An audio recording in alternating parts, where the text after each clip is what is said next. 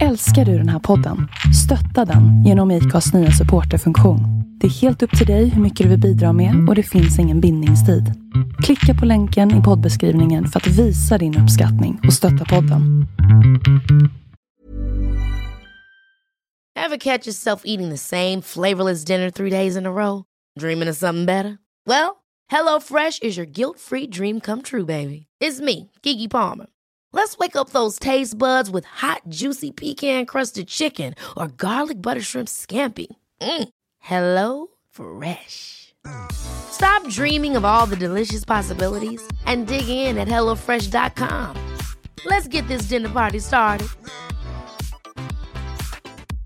Ready to pop the question? The jewelers at BlueNile.com have got sparkle down to a science with beautiful lab grown diamonds worthy of your most brilliant moments. Their lab grown diamonds are independently graded and guaranteed identical to natural diamonds, and they're ready to ship to your door. Go to Bluenile.com and use promo code LISTEN to get $50 off your purchase of $500 or more. That's code LISTEN at Bluenile.com for $50 off. Bluenile.com code LISTEN.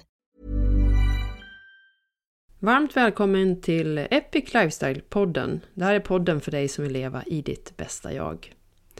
Sofie Resare heter jag och är holistisk lifestyle coach på företaget Epic Living Sweden. Den här veckan så är jag verkligen utanför min komfortzon. För jag gör en intervju på engelska med eh, en forskare från USA. Och den jag pratar med är eh, professor eh, Daniel E. Martin som är knuten till Stanford University. Och eh, hans huvudspår är eh, compassion och well-being. Så då övertog min nyfikenhet mitt förstånd helt enkelt. Så att jag fick eh, kontakt med honom och fick ett väldigt långt samtal som var otroligt givande. Jag har delat upp den här intervjun i fyra delar faktiskt för att jag fick in jättemånga frågor från er som lyssnar och mitt nätverk. Och då har jag delat upp varje fråga i ett avsnitt så det kommer flera avsnitt eh, löpande här framöver. Eh, Daniel då, eller Dan, han jobbade eh, i, i början av sin karriär i, inom high school i utsatta områden. Och, eh, men han såg att han ville göra mer för att kunna skapa hållbara lösningar, bland annat för personer då som eh, ja, bor lite utsatt och behöver mer stöd. Så då eh, gav han sig på att eh, skaffa sig en PhD och började med forskningen sen. Och eh, bland annat vad han säger också är att man ser en minskning av empati i USA och säkert eh, övriga världen också. Och det är framförallt bland unga. Och eh, det är ju vår framtid och även våra nya kollegor så att eh, han ville verkligen gå in och göra skillnad där. I den här första eh, delen som vi lyssnar på idag så är det Anna Mattsson som har skickat in en fråga. Och eh, Anna undrar hur, eh, hur ser forskningen kring runt psykologi och digitaliseringen? Och vad är resultaten hittills som man ser av den forskningen? Och bland annat det som Dan säger är ju att tekniken skapar jämlikhet mellan individer. Man kan man kan göra mätningar på ett annat sätt än vad man kunde innan. För tidigare kanske man gick på att eh, den och den har gått på ett särskilt eh, universitet, college, och eh, det väger då tyngre än något okänt. Men tekniken gör att man blir mer jämlik. Dan jobbar ju med ett digitalt program då och det har han jobbat fram tillsammans med Jutam Heineberg som jag också har intervjuat som kommer längre fram. Och det är ett åtta veckors digitalt program där man tränar compassion. Och eh, statistiken visar att eh, det minskar stress och det minskar ångest och det minskar depression när man jobbar med compassion och även i, när man använder det i digitala eh, program. Då. Så att eh, teknik och eh, forskning går hand i hand där. Jag hoppas verkligen att du ska uppskatta intervjun som jag gjorde med Dan. Och tycker du att han pratar fort så går det att trycka på spela halvfart i din podcaster-app. Annars får du lyssna flera gånger. Men nu går vi över och lyssnar på Dan. Hello Dan, how nice to see you. Oh, it's great to see you Sophie. Thank you. I'm very honored to to have this possibility to talk to you today and about compassion and yeah. Oh, absolutely. Thank you so much. It's my uh, pleasure, and I thank you for the opportunity. Thank you. Thank you. First of all, please tell us a little bit about you, your background, and your research. Sure. Um, so try to keep it really short uh, because I'm so old, I tell you. Um, I uh, first started becoming interested in psychology a long time ago when I started understanding that uh, inequality in society led to all kinds of interesting dilemmas uh, that affected people, not only at the individual level, but at the social level. So, after pursuing an undergraduate degree in clinical psychology at uh, San Francisco State, uh, I, I, taught for a while and I helped low socioeconomic status students uh, in high school. But I realized that you know just working with students outside of their home environment uh, and then having them return to their home environment or kind of a dysfunctional environment uh, wasn't really going anywhere because you could help people a little bit, but then they would revert uh, back into some of their, their troubles. Uh, I decided that I would pursue a, a PhD in social psychology. Um, so uh, I decided to pursue my degree is at Howard University, uh, which is in Washington, D.C. It's a historically black college. Uh, and my emphasis was racism and prejudice, which extends to in group, out group dynamics and all the horrible things that we end up doing to each other because of these things. Now, the interesting thing about this stuff is that uh, many of these concepts and many of these circumstances um, are, are natural for our species. So, uh, as I was pursuing this, I worked for the military, I worked for the US Army Research Institute for Behavioral and Social Sciences on unit cohesion and uh, assessment. And then I worked for the, the, Human Resources Office of the US government called the Office of Personnel Management as a personnel psychologist. So, um, moving forward, quickly I had always been teaching. I started teaching in Mexico when I was about 18 years old. And when I was finished with my PhD, I thought to myself, hey, I'm done with research. I had started a company a couple of years before, which was more successful than I thought. And uh, I wanted to move back to California from Washington, D.C. Stay away from politicians. That's what I would say. Um, but the important thing about that is that I still love teaching and uh, I was teaching two classes, and one of the universities said, "Hey, you should uh, apply for a full-time position." So I did. So I'm a associate professor tenured at uh, Cal State East Bay. While I was at Cal State East Bay, my research, some of my um, interventions got the attention of the medical school over at Stanford University, which is across San Francisco Bay. Please do come and visit everyone. Mm-hmm. Uh, and uh, I was a visiting faculty member at the medical school in the Center for Compassion, Altruism, Research, and Education for three years. I still work with them as consulting scientist. I'm also the director of research for the Charter for Compassion, uh, which is an international NGO that aims to, in a non uh, denominational, non religious, and very secular way, increase people's capacity to experience and to uh, give compassion to others themselves as well as to of course receive it uh, which is an important missing part that we never talk about. So, mm-hmm. so that's me uh, up to this point today. I love sweden. It's a beautiful country. I'm lucky to have many friends there uh, who are extremely compassionate people. So i hope that helps yeah sounds great uh, and how uh, how is your connection to sweden because i know you work with uh, ulf alexandersson at sprint and uh, how did you meet? It's so funny. I think uh, Ulf from from Falun here in Sweden, and then you and you work together. Yeah. Um, one day, I think this was about 2012. Uh, my colleagues uh, at, at our office at Stanford let me know that I had a phone call from Sweden. And I thought to myself, I don't know anyone from Sweden. Uh, I know, regretfully, all Americans know IKEA. I think that's, and, and I, you know, my mom had a Volvo. That's about all I know uh, or knew about Sweden besides Saabs. Um, so I talked to Ulf and he said, look, you know, I see you've been doing work in compassion and human resources. And I said, who are you? You must be a spy because nobody actually pays attention to this stuff. Um, but he wasn't a spy. Uh, he's a great guy. He's become a very close friend, and he's just a wonderful man. Uh, more importantly, he's quite a visionary.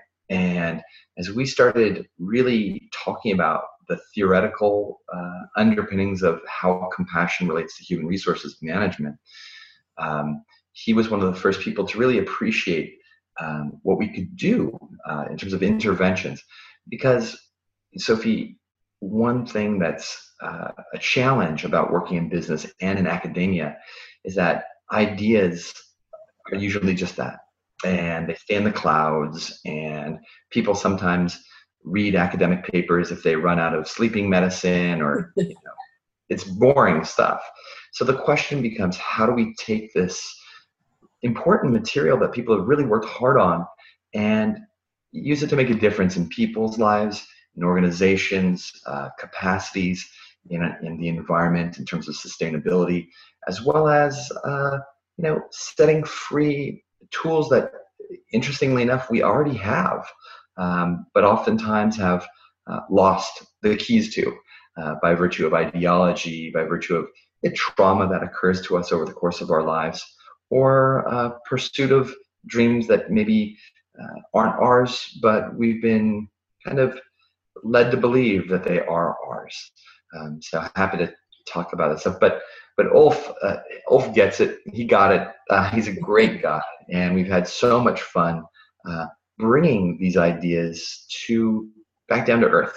I think, and now we're really just starting to see how how wonderful and how applicable this stuff is, meaning compassion and, and well being uh, are to people in so many different places Sweden, mm. Mexico, Argentina, Japan, um, Poland, the United States, which desperately needs it at this stage. Uh, but that's that's how I know Ulf, and uh, his family is wonderful, and uh, my my daughters adore him, and Sweden as well. Yeah, good. yeah, it's um, uh, compassion is really needed uh, in yeah everywhere and especially in the business life as it is right now you know with the high speed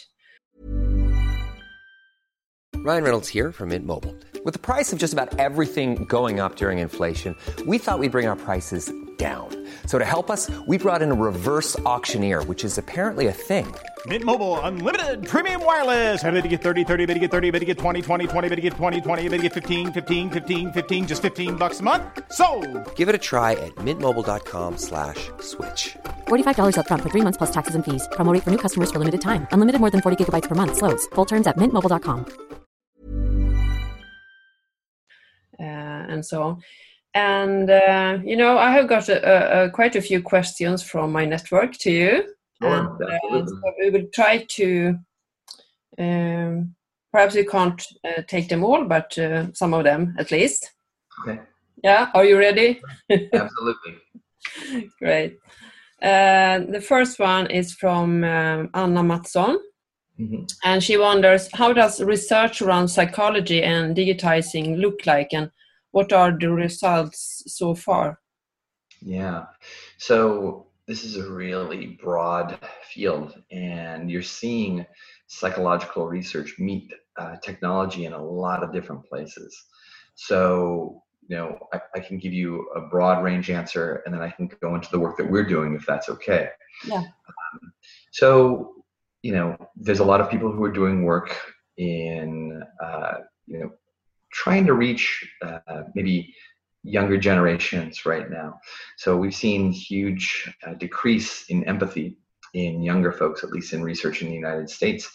And this is to a certain extent really troubling because when we think about uh, the future for, both young people as well as for more seasoned professionals like me, um, these are the people we're going to be hiring and these are the people we're going to be working with. Now, I'm not a person who will throw out uh, the baby with the bathwater. I think that um, technology is absolutely critical uh, for our well-being, but not to the exclusion of our own uh, natural technology, which has evolved over the course of you know hundreds of thousands of years uh, and more, if we want to include our friends the mammals, you know, who we're coming from and beyond. The thing is, is um, there's a lot of research that's being done right now to try to assist people with stress, uh, anxiety via uh, text-based interventions, which is interesting. Somebody feels stressed out, worried, they text a coach. Usually in the United States, you wouldn't call this person a psychologist, even though they might be a psychologist because of liability and legal issues. Um, but this is a, a, movement that's growing in Japan. This is a movement that's growing in a lot of different places because people oftentimes would much rather, at first at least, contact people via uh, text-based uh, kind of interventions. There's email-based empathy interventions, which have been quite successful, just reminding people to uh, kind of give some consideration to how they could be more empathic throughout their day and throughout their week.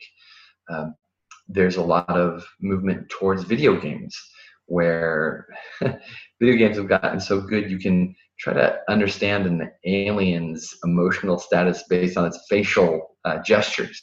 So they're inviting people to crash land on another planet that you don't speak the language of the aliens and try to make sense of how these aliens are feeling based on their expressions.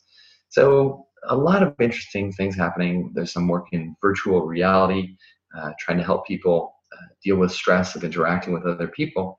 Um, the work that that Ulf and I and a host of colleagues, absolutely brilliant people like Yotam Heineberg, uh, Phil Zimbardo, very famous for the Stanford Prison Experiment, uh, Fred Luskin, who's very well known for the Stanford Forgiveness Project.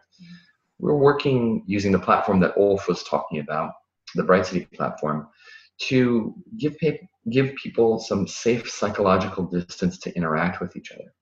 So it's really interesting.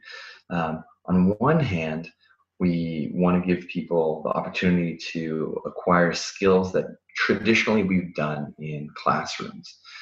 But with the pace of life, uh, with the costs associated with training, with the logistical challenges of bringing people together, um, we found that technology to a certain extent has caught up to some of the classic work that we used to do in terms of T groups or sensitivity groups using uh, structured experiential models, adult learning models, psychoeducational models.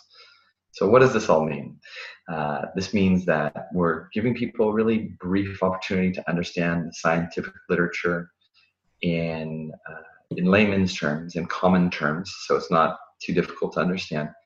And then we're letting them communicate with each other using protocols that are written by social psychologists like me, clinical psychologists like my dear friend Yotam, uh, to really give them high quality opportunities to optimize without a teacher when it's convenient for them and still appreciate other people's expressive and emotive capabilities.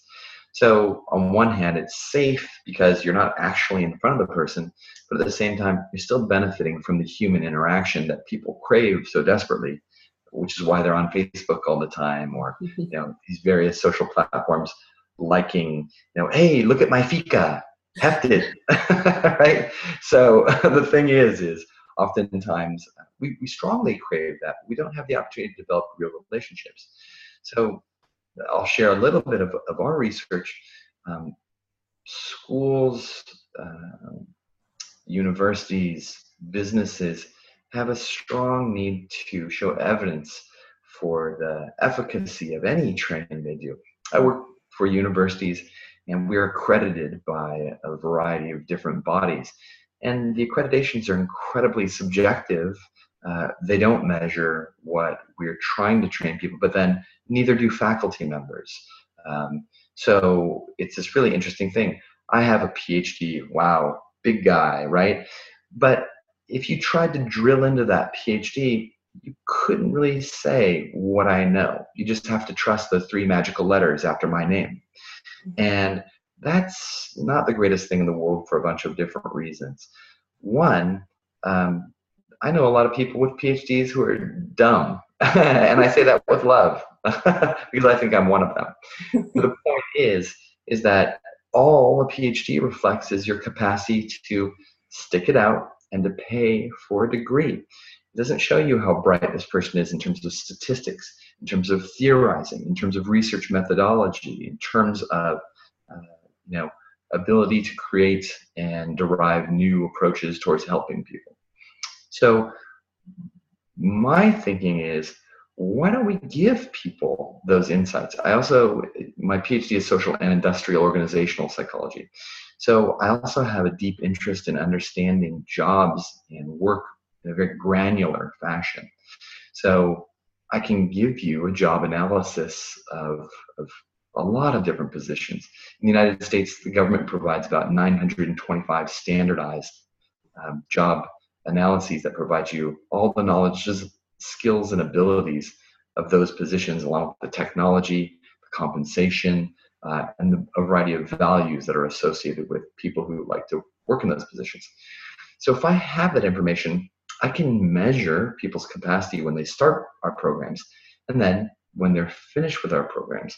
Very simple return on investment kind of metric pre post test, but it's far more impactful than anything that's been used in uh, universities.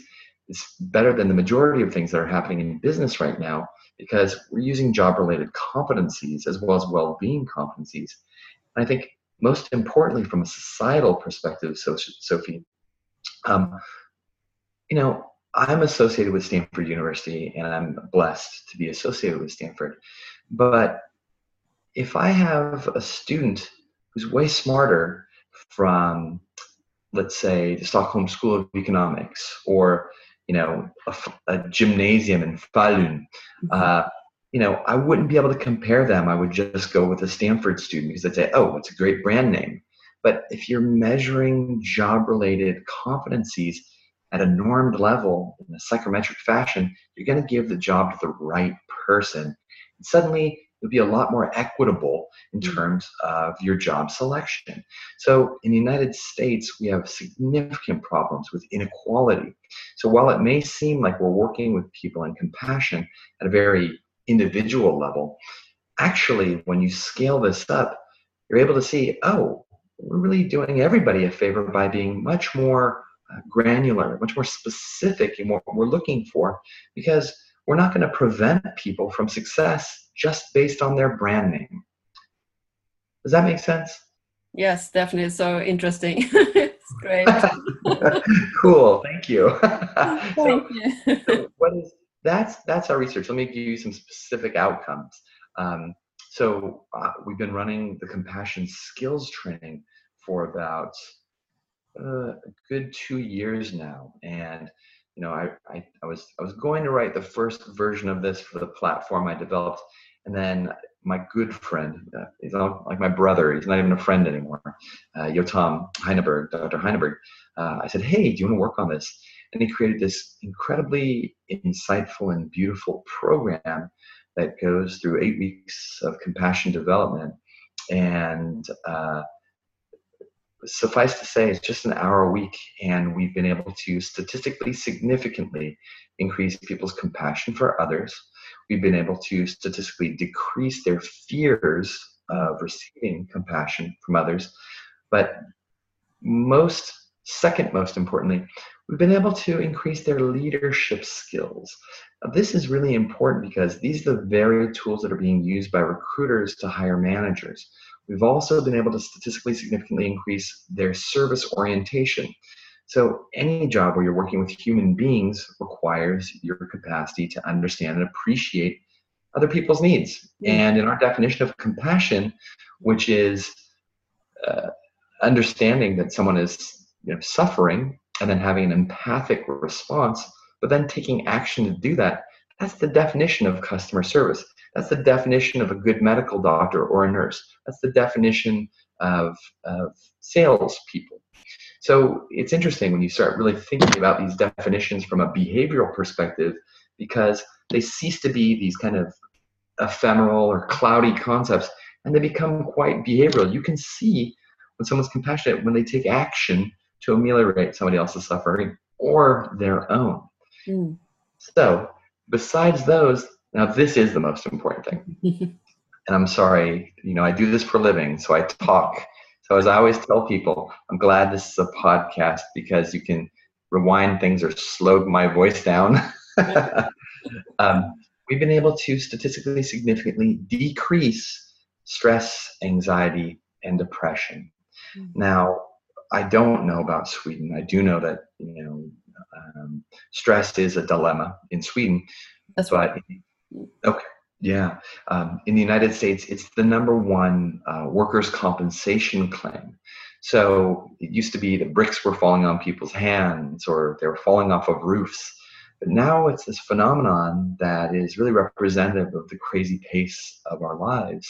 Uh, the, the, the poverty of management that we have because you know people leave jobs not because of bad compensation they leave because of bad management mm. so the tools that we're bringing uh, to people are in that uh, framework. And some people in in the world of compassion would say oh you know the world of business is maybe beneath us or you know we need to focus on uh, kind of actualizing ourselves out of those circumstances. But you know humans are extremely complex and to focus on just the the good mm, doesn't give us the opportunity to really address the bad. So we we try to uh, address uh, the full complexity. Not the full complexity. I don't know if anybody's going to be able to do that anytime soon, but as much of the complexity as our expertise uh, will allow us to. And then it will spread over to other people and so on. So it's uh, it's really great. In the field of maybe compassion interventions, uh, you'll oftentimes find folks who are very um, dogmatic about approaches. There's there's one right way, and you know when I think about how much we change over the course of our lives developmentally and how our needs change very rapidly, um, I would I would argue that you know at first when I started thinking about using artificial intelligence to address people's needs in these areas, I thought, no, you know, come on, we're human beings, we need each other. That's the whole point. But if that's a gateway in moving towards more effective uh, tools or interventions, then yeah, we need to have as many doors as we can. So, you know, I work with people who are doing text based interventions. They're brilliant. I don't think it's the end all be all. I think, again, at some point in time, someone might be scared to reach out to another human being, even if it's just on a video screen, like, uh, you know, on Zoom or Skype. Mm-hmm. Um, so I think that it's okay for us to explore all these venues because we're not all the same and we're going to need to have different doors and different points in time, different solutions are going to appeal to us. I'm too busy right now to have a practice. I don't practice yoga. I don't practice Qigong. I don't have any practice besides freaking out about my work. Uh, and that's maybe that's not good, but for me, being able to share this stuff gives me great joy and uh, that ameliorates a lot of my stress. So thank you. thank you. Stort tack för att du har lyssnat idag. Om du vill ha nyhetsbrevet som följer varje veckas avsnitt kommer på lördag morgon så gå in på epiclivingsweden.com och så skriver du upp dig där. Tills vi hörs nästa gång så önskar jag dig en riktigt epic vecka.